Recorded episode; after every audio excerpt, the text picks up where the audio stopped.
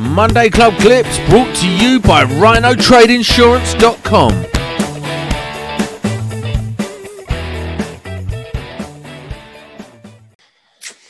Anyway, well, well, I'll tell you what's I've had on my list I want to talk about. I've had, oh, it's a prime opportunity actually because um, because Bundy's here with an arm full of ink.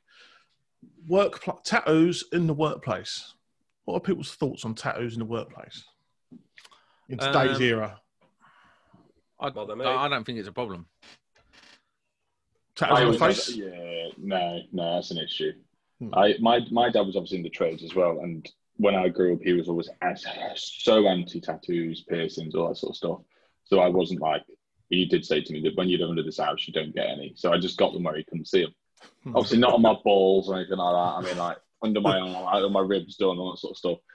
And in the end, I ended up showing him, and he was just didn't speak to me for a week. Um, but then obviously, I said I wanted to get a sleeve, and it was a big no-no. You, you know, you're self-employed, you're young, you don't give off good image with all the old. Because I work for loads of old people, and uh, I was I'm on the the verge of getting that done. Oh no, Yeah, getting the hand on.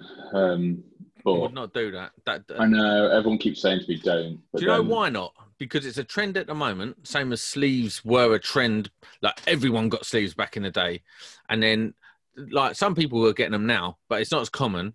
And then the hand thing is like a trend. Now, say you say you go out for dinner. Like I'm just saying, I always Yeah, think go of it like this: you go out for dinner, you can wear a nice shirt. You go to a nice restaurant, you wear a nice shirt, but it covers up your toes. But if you've got them on your hands, you're still you're still gonna you can't really cover them up. You're not gonna wear gloves to dinner, are you? Like somewhere posh. No, that, that's a thing, but it's just it don't does limit your posh, options a little bit. Yeah, yeah, Yeah, yeah. And it's always a big discussion. Like I, I, I'm not set on it. I want to, and believe it or not, Neil, I was going to do a, something on Instagram about this because I was talking to Adam about it. Adam doesn't Stop have copying tattoos, us. obviously Stop because of his copying us. Uh, let's be very careful. And um, yeah, and he, he's not interested in them. His dad's not got them, and it's just one of the things. It is a bit of a fad thing, but normally I would say you can't improve in perfection, but you can add to it. You know what I'm saying?